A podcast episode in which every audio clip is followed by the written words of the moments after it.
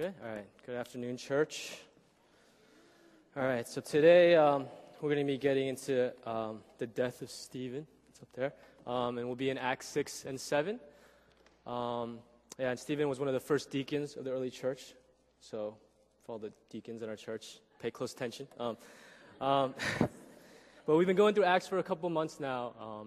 You know, and just wanted to do a quick recap of where we are, just to give a, a little bit of historical context as well as for some people who may have missed a week or two. But, um, you know, Acts is a historical book. The Bible has lots of different books. There's poetry, there's uh, prophecy, there's letters with instructions, but this is historical, right? This is like a textbook in that regard. And um, so the time period is around, you know, 30, 33 AD. A lot of people believe Jesus died in 33 AD. And the Jewish people are living in Israel. They're, this is their home. This is the promised land that God had promised them you know, a long, long time ago, but yet they're not ruling there. Okay, they have no power. They're actually ruled by the, the Roman kingdom. Okay? Um, so, you know, while they're home, they're, they're really overtaken by hostile forces, right? So there are some people who are taking advantage of that, obviously using it for political gains. But there's also a lot of political unrest, people who want Israel to be their own kingdom, because they actually believe we're the chosen people of God. We're the chosen kingdom of God. We should never be under anybody's rule. So a lot of unrest. You can, you know, the Middle East has been in, under unrest for a really long time, basically, right? Um, but an equivalent would be almost like modern day Tibet, where China is the ruling power there, but Tibet, you know, thinks it should be its own country, right? And into this time enters Jesus Christ, okay, the Messiah, the, the, the Savior, the, the chosen one, who the Jewish people have been waiting for for a long time, and a lot of Old Testament prophets have been speaking of okay? And yet he's received basically three ways. Group, group A doesn't receive him at all. They think he's crazy, they think he's evil, right? And this is the group that ends up probably killing him, okay? Group B, they believe in him, but they believe in him as a military messiah, okay? Like again, the Jewish kingdom was a ruling power for a really long time, okay? Back in King David's day, King Solomon's day, it had, you know, it ruled the entire area around them. Everybody gave him tribute, okay? So they think he's going to come and overthrow the Roman Empire. He's going to take down Caesar and, you know, and whatever. Okay? And Group C believes in him as a, as a spiritual Messiah. Okay? Understanding that this is the guy that's going to, you know, inhabit the throne of David forever and ever. This is the one that's come to wipe every tear from our eyes.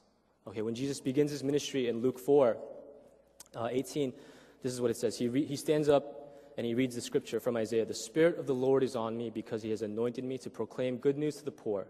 He has sent me to proclaim freedom for the prisoners and recovery of sight for the blind, to set the oppressed free, to proclaim the year of the Lord's favor. Okay, so this is, this is the way that, that the world is viewing him, okay? But then what happens? Spoiler, he gets crucified, right? And so, you know, everyone's like, you know, all followers like, what, what just happened? What just happened here? Right? They don't know what to do. But then he gets resurrected. Spoiler, sorry, spoiler. Okay, um, he gets resurrected. So now that's, that's what the gospel's about, okay? If you haven't read the Bible before, it's okay. not judging you, but that's what the gospels are about Matthew, Mark, Luke, and John. And now we're in Acts, okay? Sometimes called the Acts of the Apostles or the Acts of the Holy Spirit. And we see now how the church and the followers of Jesus continue on now, now that Jesus has been killed, resurrected, and, and returned to heaven. And that's where we're at. And so, up to this point in Acts, we've seen the early church beginning. Okay, we've seen Pentecost, when you know the Holy Spirit comes with tongues of fire and it's a baptism of fire, and all these people start speaking in different languages, and there's preaching and there's revival, okay? Uh, people are getting arrested because they're preaching the gospel, they're preaching the good news, and the local authorities don't like it because it's causing a lot of unrest. And people are leaving, you know, the traditional Jewish faith and going over to Christianity. It wasn't called Christianity then, it was just another, you know, Jewish sect, okay? But, you know, so people are getting arrested. They're also living in total community, total unity, okay? Acts 4:32 says all the believers were one in heart and mind. One in heart and mind. They shared everything. They lived together and gave like sold all their possessions so they could like put it in a fund and just live together. Like we always talk about, oh, the early church is great. We want to do early church stuff. None of us want to live together. Okay, come on, let's be honest, right? if this was where we're like home base, we'll all be here for now until we go home to be with the Lord. Everybody slowly like step towards the door, right? But this is the way they lived. They, they loved it. Everybody was sharing everything. Uh, it was growing. Uh, they're just hanging out, praying together. And because of this, as the church was growing, they had a need, right? And the need was administration, okay? The need is administration. So let me ask you guys, how many of you have taken a spiritual gifts test before? Just, just raise your hands. Okay, just keep them up. For those of you who don't know, a spiritual gifts test is like a, a Myers-Briggs for Christianity, right? It just tells you, you answer a bunch of questions and tells you what you're gifted in. How many of you guys have the gift of administration? Oh, that's not bad. Okay, good. All right, that's pretty good. So that means our church, we should do more activities and more things, right? Um, the funny thing is, spiritual gifts, like for uh, administration, for some reason, a lot of men don't want to admit they have that gift. I don't know why that is, right? They're like, yeah, I got leadership. I got teach administration, right? Like, I don't know why. But the thing is, it's actually really crucial to a growing church. Because if our church is just five people, you don't need administration. You don't. Okay, yeah, we'll just meet at my house. Come whenever. Maybe you bring a guitar. One of you has a Bible. Yeah, okay, let's hang out, right? But you look around, church this big, we have building, we have utilities. Did you know somebody throws out the trash here, right? Like, there's things that we have to do pay bills, organize Christmas stuff, right? Who put these flowers here? I don't, I have no idea, right? But like a growing church requires administration. So you have all these problems because the church is growing, but it's a good problem to have, right? And the early church was in the same place. As they're growing, the apostles were now in this place where they're like, whoa, whoa, we, you know, we're doing all these other tasks that we shouldn't have to do, okay? And, and instead of preaching the gospel. And can you imagine Peter like standing up and preaching and being, by the way, we also need some volunteers to mulch Jerusalem's gardens tomorrow. So if, you know, can I have some volunteers? Like, that's not going to happen, okay? So this is where we're at. Let's, let's read chapter 6, verse 1 together, okay? Um, Acts chapter 6, verse 1. So, in those days, when the number of disciples was increasing, the Hellenistic Jews among them complained against the Hebraic Jews because their widows were being overlooked in the daily distribution of food. Hellenistic just means of, of Greek, Greek background, okay? So the 12, the 12 apostles gathered all the disciples together and said, It would not be right for us to neglect the ministry of the Word of God in order to wait on tables. Brothers and sisters, choose seven men among you who are known to be full of the Spirit and wisdom. We will turn this responsibility over to them and we will give our attention to prayer and the ministry of the Word. This proposal pleased the whole group. They chose Stephen, a man full of faith and of the Holy Spirit, also Philip, Prochorus, Nicanor, Timon, Parmenas, and Nicholas from Antioch, a convert to Judaism. They presented these men to the apostles and prayed and laid their hands on them. So the word of God spread. The number of disciples in Jerusalem increased rapidly, and a large number of priests became obedient to the faith. So let me read that again, verse 7. So the word of God spread. The number of disciples in Jerusalem increased rapidly, and a large number of priests became obedient to the faith. That doesn't happen without administration. Okay? So don't be ashamed, you men who have it. Be proud and come talk to me after, and we'll give you something to do, okay? But, um, you know, even this church, this church would not exist without that, right? So let's, let's continue on. Verse 8. Now, Stephen, Okay, this is the one deacon we're going to talk about today. Okay, a man full of God's grace and power performed great wonders and signs among the people. Opposition arose, however, from members of the synagogue of the freedmen, as it was called, Jews of Cyrene and Alexandria, as well as the provinces of Cilicia and Asia, who began to argue with Stephen. But they could not stand up against the wisdom the Spirit gave him as he spoke. Then they secretly persuaded some men to say, We have heard Stephen speak blasphemous words against Moses and against God. So they stirred up the people and the elders and the teachers of the law. They seized Stephen and brought him before the Sanhedrin. They produced false witnesses who testified, This fellow never stopped speaking against this holy place and against the law. For we have heard him say that this Jesus of Nazareth will destroy this place and change the customs Moses handed down to us. All who were sitting in the Sanhedrin looked intently at Stephen, and they saw that his face was like the face of an angel. Okay, so before we, we get into the death of Stephen, let's, let's talk about his life first and who he was as a person first. Okay, so to give a little bit of color of who Stephen was, he was probably one of the uh, you know the, the disciples that followed Jesus from the very beginning. Okay, so we we just assumed that Jesus had twelve disciples and that was it, but actually there was a larger group that followed him along, and the group you know increased and decreased in size throughout his ministry. Okay, but he was probably one of the ones that had been with them for a long time. And, and why do I know this? Well, one at the beginning of Acts at Pentecost, it talks about the group that was gathered was about 120 disciples, okay? And secondly, if you look at um, verse 2, it says, The 12 gathered all the disciples together, so everybody in the group, and said, It would not be right for us to neglect the ministry of the word in order. The, the ministry of the Word of God in order to wait on tables. Brothers and sisters, choose seven men from among you who are known to be full of the Spirit and wisdom. So he's asking the church to pick these people, right? So you have to be a known commodity.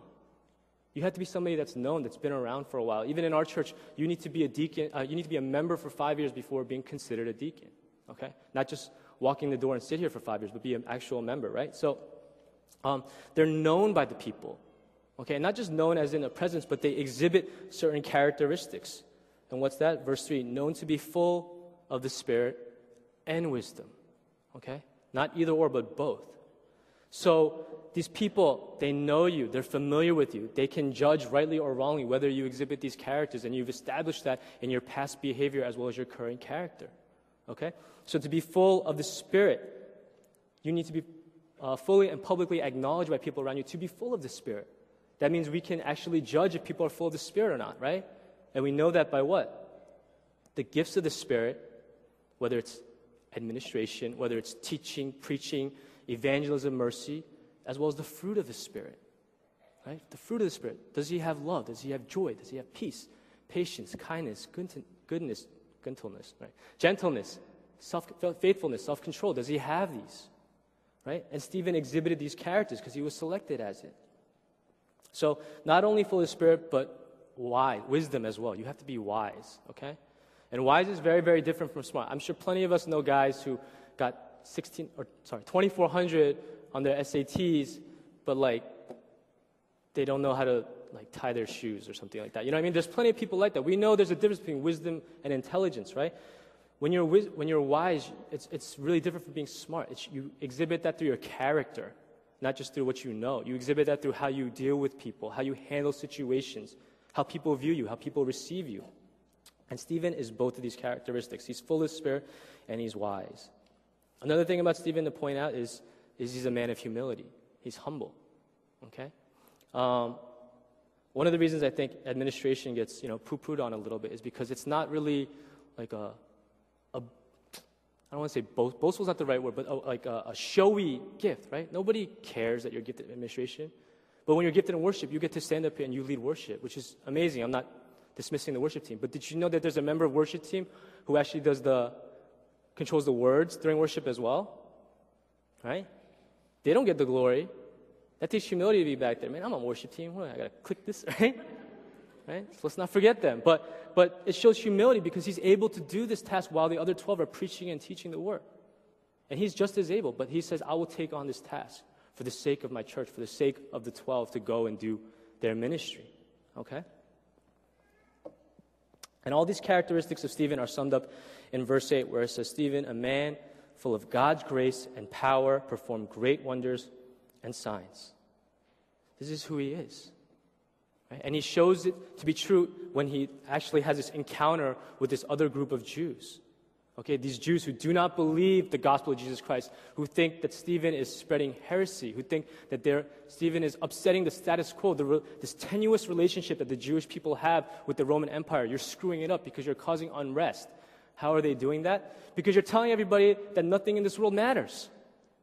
Nothing in this world matters. So now they don't want to work anymore. They don't want to, you know, do the normal stuff like pay taxes to Caesar. They just want to stay together and worship and pray and spread the gospel. That's ruining the status quo. Now the Roman Empire is going to be mad at us. Right? Um, and he, he shows this, this, this courage and this, uh, these characteristics because it says in verse 10 too, they could not stand up against the wisdom the Spirit gave him as he spoke. Right? So even as they're arguing, Stephen shows his character because his words are not his own words. His words are not his own words. Not, he's not using his own intelligence or his own logic. It says the Holy Spirit is basically speaking through him okay, against these people, and he's winning. They can't, they can't argue with him. They have nothing to say. And so what they have to do is they resort to lies. They tell these people, just say that he said this stuff. Okay, they pay these people, say that he said this stuff, say that he said these lies, right? And we'll take care of you. And that's what happens, right? He's taken before the Sanhedrin, which is the, the leader of uh, a council of Jewish leaders who basically, you know, determine, you know, judgment and the laws for the Jewish people. And they take him before and, and they falsely accuse him, have false witnesses, right?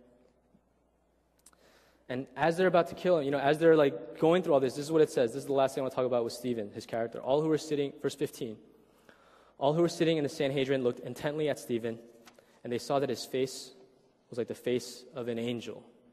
Okay? So that verse that always like that struck me a little bit because it's kind of a weird thing to say about somebody, right? Like I don't know what that means. Does that mean like he's sitting, he's like, right? Like as they're like accusing him lies, and he's just like he's like trolling them. He's like, right? Like I don't know, but you know, every encounter there is of human being and angel in the Bible, what happens? People fall down. Right? They get they get afraid. They're like terrified because there's so much power there. So much power and authority, and I believe that Stephen had that power and authority just just oozing out of him. And also another thing about angels is they're always like calm. Right? Angels don't come like, Mary, you're gonna get pregnant, Mary. Oh my gosh, Mary, it's gonna be crazy. Right? They're just like, unto you a child will be born. Right? There, there's there's serenity. There's there's peace. There's just, and that's that's what, what Stephen has, right? You know, my wife and I, we like to watch. You know, uh, we like to watch a lot of uh, Law and Order. Okay, it's just it's just good television to have in the background. And I know like every single episode, okay, because I've watched so many of them over over my 32 years, right? And I hear the dun dun, and I'm like, oh yeah, where's that coming from, right? But every time I watch it with her, I do this annoying habit where I'm like, that's the guy, that's the guilty guy, just because I think I know based on like the way he acts or what he says or whatever. And at the end, when it's not that guy, you know, she never says anything because she's too nice, right? But you know, here you have him in court, and you know, you would expect him to react angrily or expect him to show something, but he's just like, he's calm. Even when these people are telling lies about it, they're just lying about it. That's one of the most frustrating things in the world to have somebody telling lies about you. When I was in college, um, there was this girl who was telling people that I, I had a crush on her, okay? And I was really upset because I had a crush on my wife, right? And I, right? And so I was, I was like furious when I heard that. I was like, what are you, what? No, that's not true. I don't like her. And I would bring it up in random conversations. My friend like, hey, you want to go play basketball? I'm Like, yeah, yeah, you know I don't like that, right? You know I don't like that girl, right? And it's just like, it's frustrating. I would, I get so upset. And Stephen just, he's just taking it. He's just taking it. It's total grace and mercy. And that's, that's who Stephen is. That's his character and everything, right? And that's how, that's how he dies. Um, chapter 7, we're going to go into that in a second. Um, but the death of Stephen, you know, when Stephen starts talking, finally, he doesn't like defend himself. He doesn't say, these guys are liars. What he does do is he spends the first 50 verses of, of chapter 7, and we're not going to read the 50, so just calm down, okay? But he just spends the first 50 verses just recounting the history of the Jewish people. Okay, he's about to die, and he just is telling them a story. This is our history. He's giving them a history lesson, okay? That's not a normal reaction to dying. Like, if I'm on my deathbed I'm like, my son's Josiah Connor, come here. Let me tell you the story of the Korean people, right? A long time ago, there was a tiger and a bear, and they lived on this mountain, and they ate garlic for like 30 days, and their son invented the Korean alphabet. Like, like this, it's ridiculous. And for those of you who don't know, that's actually kind of close to what Korean people believe is our history, okay? It's crazy, crazy people. But that, that would be so insane. Like, what are you doing? Why are you spending your time doing this, right? And I, I admit, when I first read it, I was like, this is boring. I already, I already know this history, Stephen, so I'm just going to skip over, right? But he's doing it for a very specific purpose. He's trying to save them. He's trying to save them. He's recounting their history because he's, because he's trying to make them understand that my brothers, for our entire life, for our entire existence, for our entire history, we've been rejecting God. We've been rejecting Him through Abraham, through Joseph, through Moses, through the prophets. We've been rejecting Him. And even now, in this very moment, we're rejecting Him again. He's trying to save them. That's why He's telling the story. He's not trying to bore them, but He's trying to save them. He's trying to reach them as they're trying to kill Him. That's who Stephen is. That's a, that's a deacon of the church. That's a man of God, right? And so, you know, just because Stephen did it, you know, I, I don't want to, you know, do his death at the service. Let's, let's do the same. And I'll just recap the history because I don't want to read all 50 verses. But he tells them about Abraham. You know, maybe this is a new story for some of you guys, but he tells them about Abraham, the first patriarch, this man that God called out of Mesopotamia. He said, Leave your home leave everything you know and go over here, and I'm going to give you a brand new home. It's going to be amazing, and I'm going to give you a blessed family, and generations and generations to come will be like the stars in the sky and the sand in the sea. Meanwhile, he's really old and has no kids, but he goes out of faith. And he ends up having a kid. He has a son, Isaac. And Isaac has a son, Jacob. And Jacob has 12 sons, and one of them is Joseph. And Joseph gets sold into slavery into Egypt for a specific purpose so that he could bring his whole family, the beginnings of the Jewish tribe, to Egypt. Right? Where they grow again and they thrive, but then they also get put into slavery. So they ask God to save them, and God sends them Moses. And Moses comes and he brings them out of Egypt, only for the people to reject God again. They didn't even wait that long to reject God. They were literally walking away and rejected God as they were walking away. And they're doing it again and again and again through all history, through the entire history of the Jewish people. All the prophets that were sent and they never listened, right? Never listened. Even now, they're not listening to Stephen. And he can, he can see it. And that's where we're going to pick up in verse 51. Okay? He just cuts it off. He doesn't finish the story. He doesn't go all the way up to Jesus. He just cuts it off. And this is what he says in verse uh, 51. Okay? You stiff necked people. Your hearts and ears are still uncircumcised. You are just like your ancestors. You always resist the Holy Spirit. Was there ever a prophet your ancestors did not persecute? They even killed those who predicted the coming of the righteous one. And now you have betrayed and murdered him. You who have received the law that was given through angels but have not obeyed it. When the members of the Sanhedrin heard this, they were furious and gnashing their teeth at him. But Stephen, full of the Holy Spirit, looked up to heaven and saw the glory of God and Jesus standing at the right hand of God. Look, he said, I see heaven open and the Son of Man standing at the right hand of God. At this, they covered their ears and yelling at the top of their voices, they all rushed at him, dragged him out of the city, and began to stone him. Meanwhile, the witnesses laid their coats at the feet of a young man named Saul. While they were stoning him, Stephen prayed, Lord Jesus, receive my spirit. Then he fell on his knees and cried out, Lord, do not hold this sin against them. When he had said this, he fell asleep. Okay? So he cuts it off and he says, You stiff necked people. Okay? And I'm sure you can imagine a more modern day euphemism for that phrase. Okay? He's, that's, that's not what you say to people who are about to kill you. Okay? You don't call them that, right? But he just doesn't care because he says, You guys don't get it. You guys can't hear a word I'm saying. You guys don't see. You don't understand that God has been chasing you forever. And even in this very moment, He's chasing after you. And all you want to do is kill me. You don't want to hear him. And so this is how Stephen dies. Verse 55 Stephen, full of the Holy Spirit, looked up to heaven and saw the glory of God and Jesus standing at the right hand of God. His eyes were on God alone, and that's it. Even, you know, as we are singing, through it all, through it all, my eyes are on you.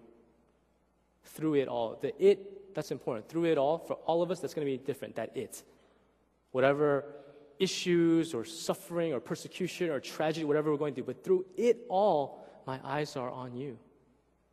That's what Stephen is doing, right? And that's why he says what he says. All he, that's why he spends that time recounting Israel's history, because all he cares about is God. There's not a single utterance of, I didn't do it. It wasn't me. These people are lying. It's just about God. That's it.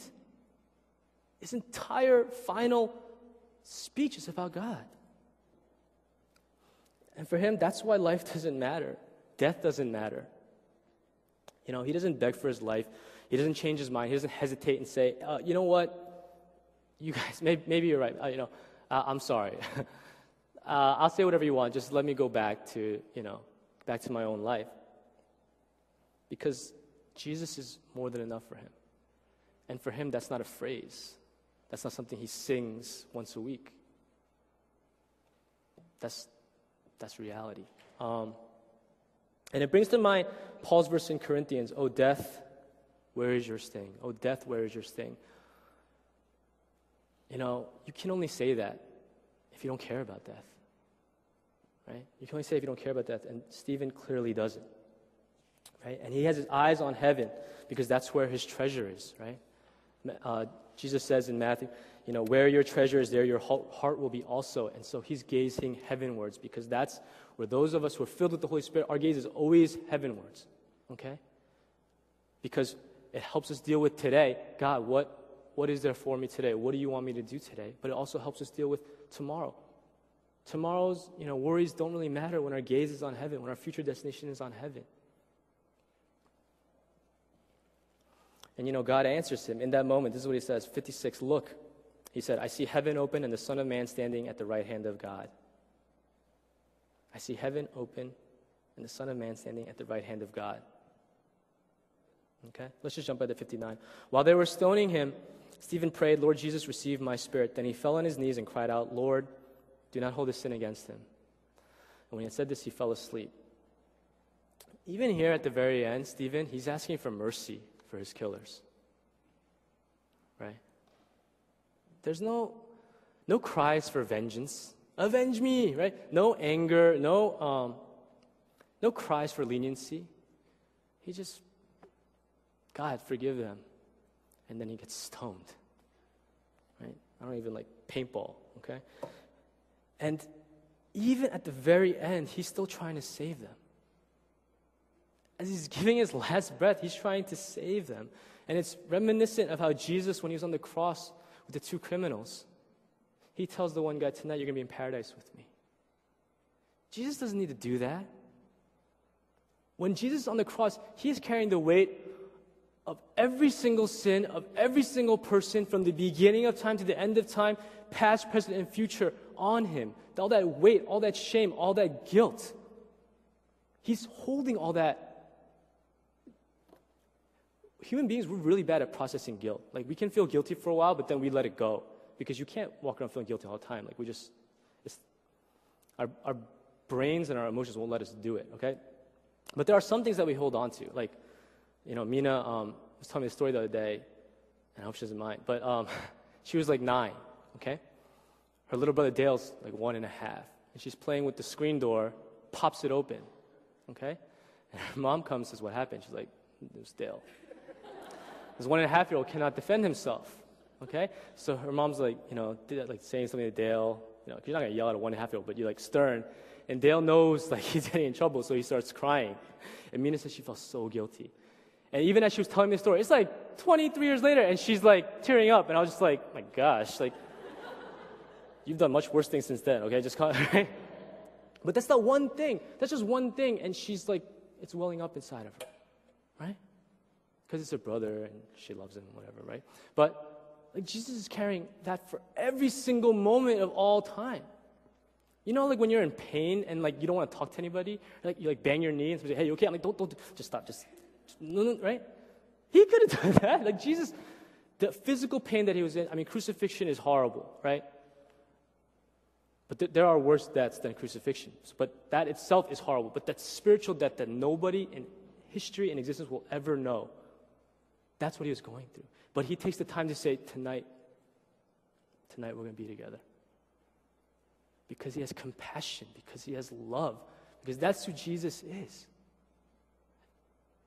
And Stephen, a guy who says, I'm a follower of Jesus, does the same. He does the same. So, you know, after Stephen dies, you know, what does that, what does that mean? Why, why do we care? Why do we care that Stephen died? Because, you know, there's a lot of people who die in this book, okay? Spoiler everybody in this book is dead, except, except three guys. Right, three guys. Right? Um, um, lots of people die in the Bible. Why do we care about his death, right? What we know about God is that he is a God of foreknowledge, he is a God of plan, of purpose. We know that, right? A really famous verse that is, uh, is a really popular verse, Jeremiah 29 11. Everyone's like, oh, that's one of my favorite verses. It's my life verse. You see that all the time. It's written on bookmarks and mugs and whatever. And the first time I read it, I was like, this verse is awesome. Jeremiah 29 11. For I know the plans I have for you. Yeah. Plans to prosper you, not to harm you. Yeah, prosper. Yeah, right? Our definition of, of hope and future is different from the Lord's. But what we do know is that He does have plans for all. He's really purposeful in everything he's doing. The fact that all of us are sitting here today on this day, there's a reason. It's not random. It's not. And God did have a plan, okay? And we see a glimpse of it here. And one of the glimpses is this guy they mentioned in verse 58. They just throw him in there. Meanwhile, the witnesses laid their coats at the feet of a young man named Saul. Who's Saul? Saul eventually becomes the Apostle Paul when he has an encounter with the Lord Jesus Christ as he's going to kill more Christians. And he becomes the greatest missionary and evangelist in the history of the church. And he writes, you know, pretty much this, okay, of the Bible. And he, which has determined much of our theology and what we believe and, you know, much of who we are as Christians. Our DNA is built up because of this guy. This guy was there. Okay? And I believe that Paul, he remembers this moment. He remembers the moment where they saw this young man dying and just mercy on his lips, peacefully going. Because Paul endured a lot of suffering, he endured a lot of persecution. He was stoned himself, shipwrecked, flogged, beaten, arrested, and eventually killed. But God was doing something there. God was doing something there? Maybe it wasn't the moment he had where he, you know, the road to Damascus, that's like the Paul moment. But this could have been a little moment leading up to that, you know? And I know a lot of us can relate to that because many of us, you know, not all of us, but many of us may have had a moment where we were saved, you know? A aha moment, whether it's at a retreat or, you know, uh, you know, at a prayer meeting or whether it's you, know, you walk home one day and the Bible hits you in the face and opens to John 3.16, you're like, oh, you know? We have that moment.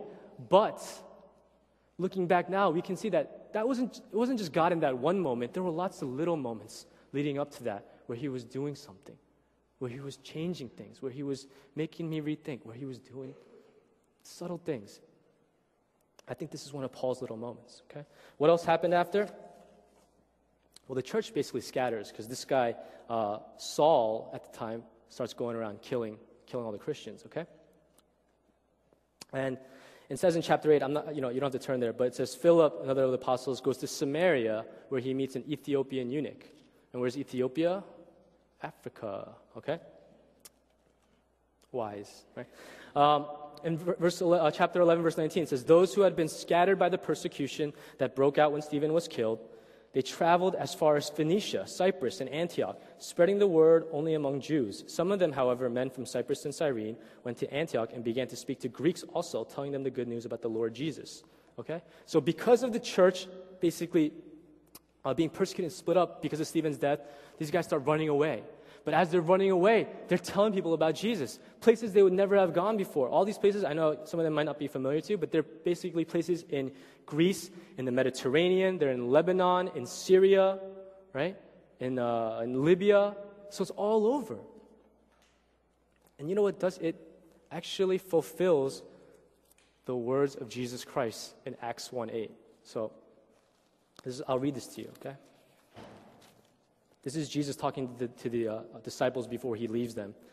He said, But you will receive power when the Holy Spirit comes on you, and you will be my witnesses in Jerusalem and in all Judea and Samaria and to the ends of the earth. Okay? So, geography lesson. This is Jerusalem. Judea and Samaria is the area around it, and the ends of the earth is, you know, beyond, right? That's exactly what happens. They're spreading the word in Jerusalem. They're going to Judea and Samaria and then to the ends of the earth. You know, I'm sure after Stephen died, there were some people in the early church saying, God, what are you doing? Why did Stephen have to die? He was a good man. He was a great man. Do you know what he could have done for you if he was still alive? Do you know what the good work he was doing here? Like, why would you do that, Lord? You know, we can't see how God sees. God had a plan and he was fulfilling it right there. In that moment, he was using that to fulfill his plan. And he's, what he would say, you know, what he was saying was, I have so much bigger thoughts than what your thoughts are. Right? Isaiah 55, 8, 9. For my thoughts are not your thoughts, neither are your ways my ways. I love that verse and I hate that verse because it's so true. It's true in every single situation. Yeah, God, my thoughts are not your thoughts, so I don't see it.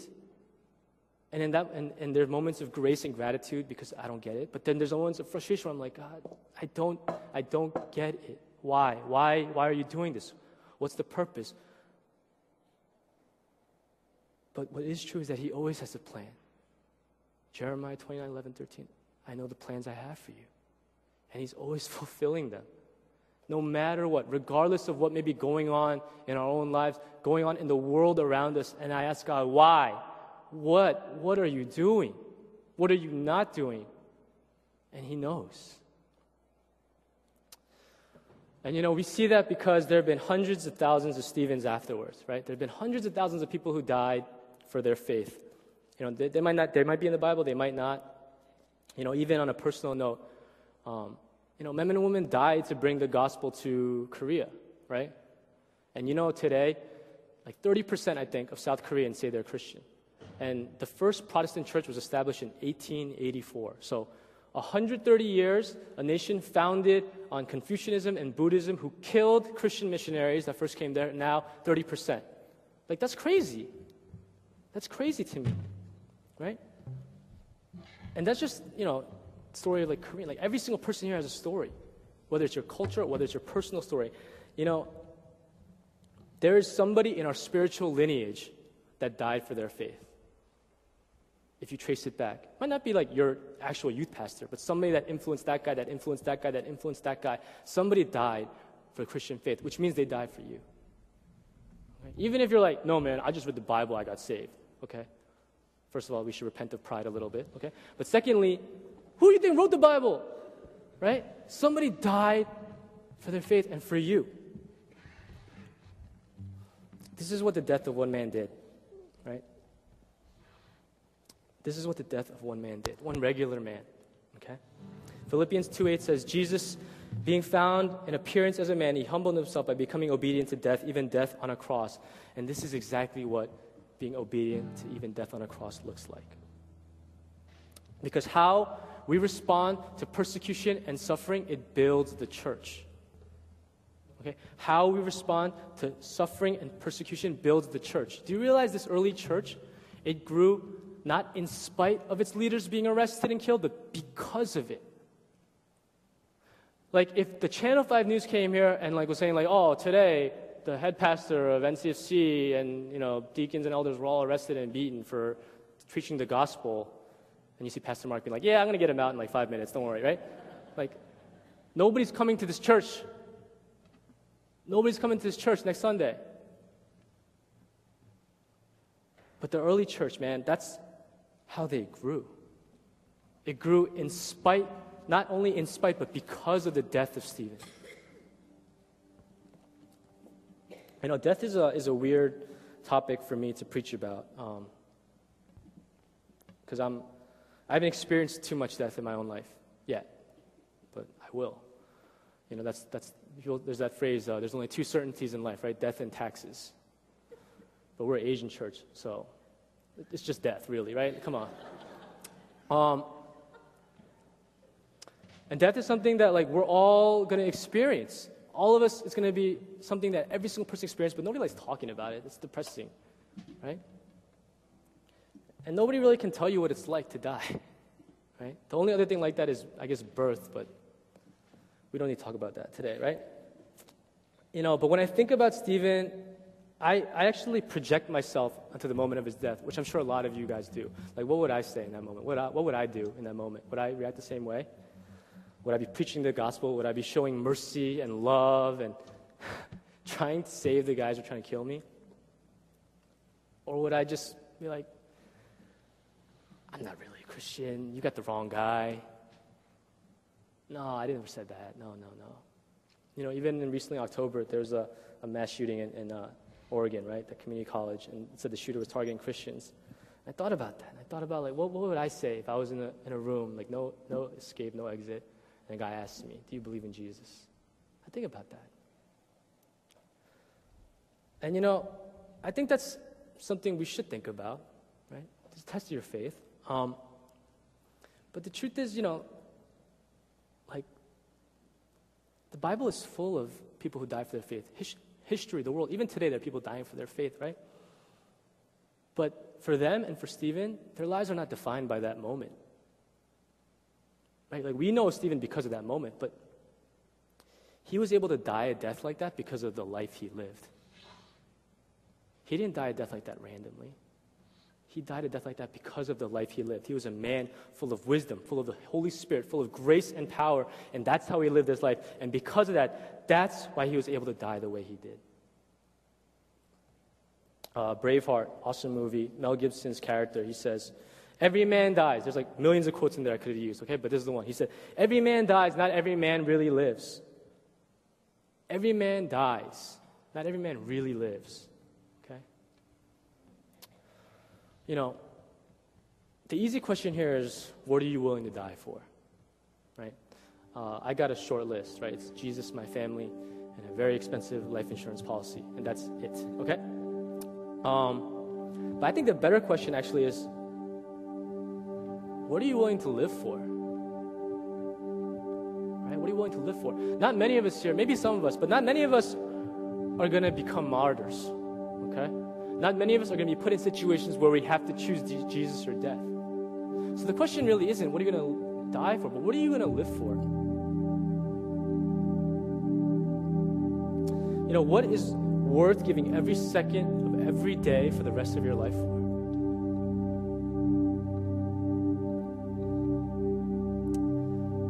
You know, Stephen's death, just one man, but, you know, we just unpacked a little bit of what the impact was of that one man's death for the last 2,000 years. And you know what? The only reason he was able to do that was because somebody showed him the way. Somebody right before Stephen died showed him, hey, Stephen, this is how you die for others. This is how you die sacrificially. This is how you give your life for the people you love. And that man was Jesus. You know, um, I, I, caveat a lot of things I say when I preach. Like, you know, sometimes I talk about the passage of the rich young ruler, and who's like Jesus says, you have to give everything away and sell it all, right, in order to enter the kingdom of God. Of God. And I always say things like, oh, you know, that's not for all of us. Like, you know, it's one example and blah blah blah, right? But you know, today I'm going to ask, like, well, what would it look like if we all did that? What would it look like if every single person here says, like, you know, I'm going to go home and sell everything, and yeah, we're going to live in this room, and we're going to pray, and we're going to preach the gospel until Jesus comes, and that's it. And we do get on the Channel 5 news, and people do start coming. What, what would that look like? You know, even as I say that, there's a part of me that's like, mm, can't do that, right? That's sin, that's fear, right?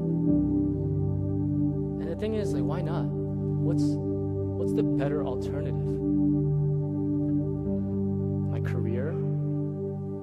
30 to 40 years doing a 9 to 5, Monday to Friday grind. You know, this small suburban life, that's so small. Our lives are so small.